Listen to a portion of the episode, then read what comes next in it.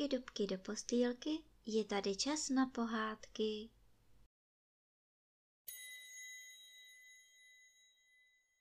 Dnes vám budu povídat pohádku Chudý kovář. Jeden kovář měl ženu a pět dětí, ale práce bylo málo a proto žili v bídě. Jednou přišel k mistrovi nějaký vojenský pán a řekl mu – Uděláš mi osm tisíc podkov. Kovář byl rád, že bude mít práci a proto slíbil, že podkovy udělá. Pán řekl, že si pro ně přijde za několik neděl a odešel.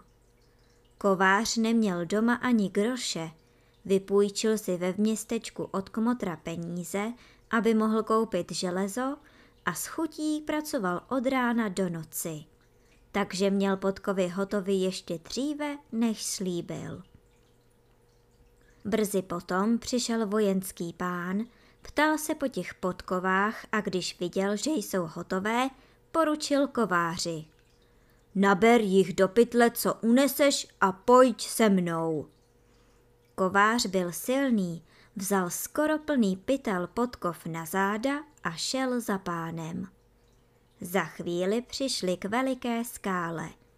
Pán do ní švihl proutkem, skála se otevřela a sotva tam vešli, hned se zavřela. Uvnitř byla veliká krásná konírna. V ní plno koní a na nich seděli vojáci. Všechno to spalo, vojáci i koně. Jen pán, co přišel s kovářem, nespal. Chodil po konírně a všecko prohlížel.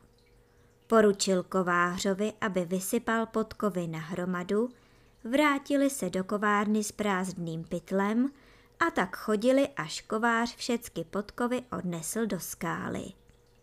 Když přišli s posledním pytlem, ptal se vojenský pán. Kolik dostaneš za ty podkovy? Kovář řekl. Pane, byla to veliká práce, Nechám to na vás. Zaplaťte mi podle svého uznání. Vojenský pán řekl, milý brachu, u nás nic není, nemám ti co dát, ale tamhle je hromada kobylinců. Naber si jich do pytle, co jsi v něm nosil ty počkovy. Kovář se zarazil a pomyslel si, že se dal ošidit.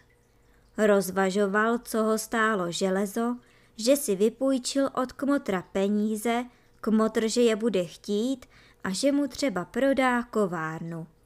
Jsme na mizině, říkal si v duchu, ale před pánem stál tiše a mlčel. Pán mu zase poručil. Naber si těch kobylinců, co uneseš. Kovář zase nic. Pán se na něj vážně podíval a po třetí mu přísně poručil. Naber si těch kobylinců, co se jich do pytle vejde a odejdi odtud. Kovář se bál, aby si ho tam nenechali. Dal se tedy do práce a za chvilku měl plný pytel. Pán ho vyvedl ze skály a jak vyšel, skála se zavřela. Kovář stál v lese a bědoval. Bože, bože, co mám dělat? Žena doma čeká, že přinesu peníze. Udělal jsem si veliký dluh, zima na krku, děti nemají co na sebe a já tu stojím s pytlem kobylinců. Co jen řekne kmotr, vždyť mi to ani neuvěří, že jsem nic nedostal a pomyslí si, že jsem podvodník. Zlobil se na sebe, že tak hloupě sedl si na lep, zlobil se na pána, podíval se na pytel a řekl si, že koňského hnoje má doma dost. Vysypal tedy kobylince v lese a šel s prázdným pytlem domů. Žena ho zahlédla už zdaleka, běžela mu od kovárny naproti a volala. Zaplať pánvů, táto, že jdeš zdrav domů, a co ti dali? Ani se neptej, milá mámo, s námi je zle, řekl kovář smutně. Proč pak zle? Kde máš peníze za podkovy? volala žena. Nedal mi ani groše a poručil mi, abych si nabral plný pytel kobylinců. Ale táto, nech těch žertů, ukaž mi peníze, řekla žena. Povídám ti, že mi ten pán nedal ani groše a já, hlupák, jsem dřel zadarmo. Pojď domů, ať nás nikdo nevidí, křičel kovář. A tak se vrátili do kovárny. Žena plakala a lomila rukama.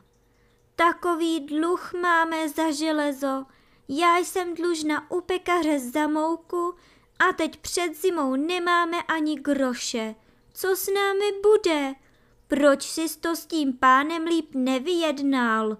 Za všeckou práci přineseš prázdný pytel. Zlobila se, chtěla pytel hodit do kouta, když v tom něco zazvonilo.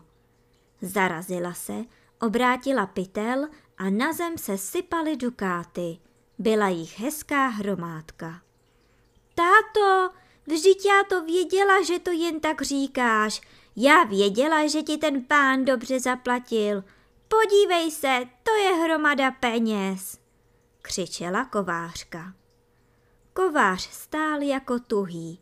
Najednou se chytil za hlavu, popadl pytel a utíkal k lesu. Dobře si pamatoval místo, kde vysypal kobylince. Přiběhl tam, ale nenašel nic. Smutně se vracel a cestou si vyčítal, jak mohl mít veliké bohatství a jak se ho sám zbavil. Kovářka nevěděla, proč tak najednou utekl do lesa. Bála se, že se snad nějak pomátl a měla radost, když se vrátil a nic mu nebylo.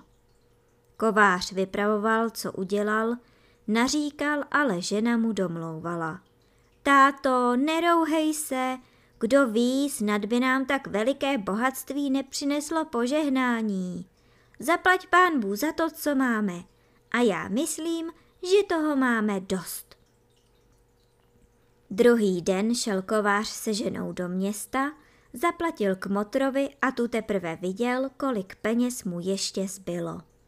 Žena poplatila všechny dluhy, postavili si novou pěknou kovárnu a byli spokojeni živi až do smrti.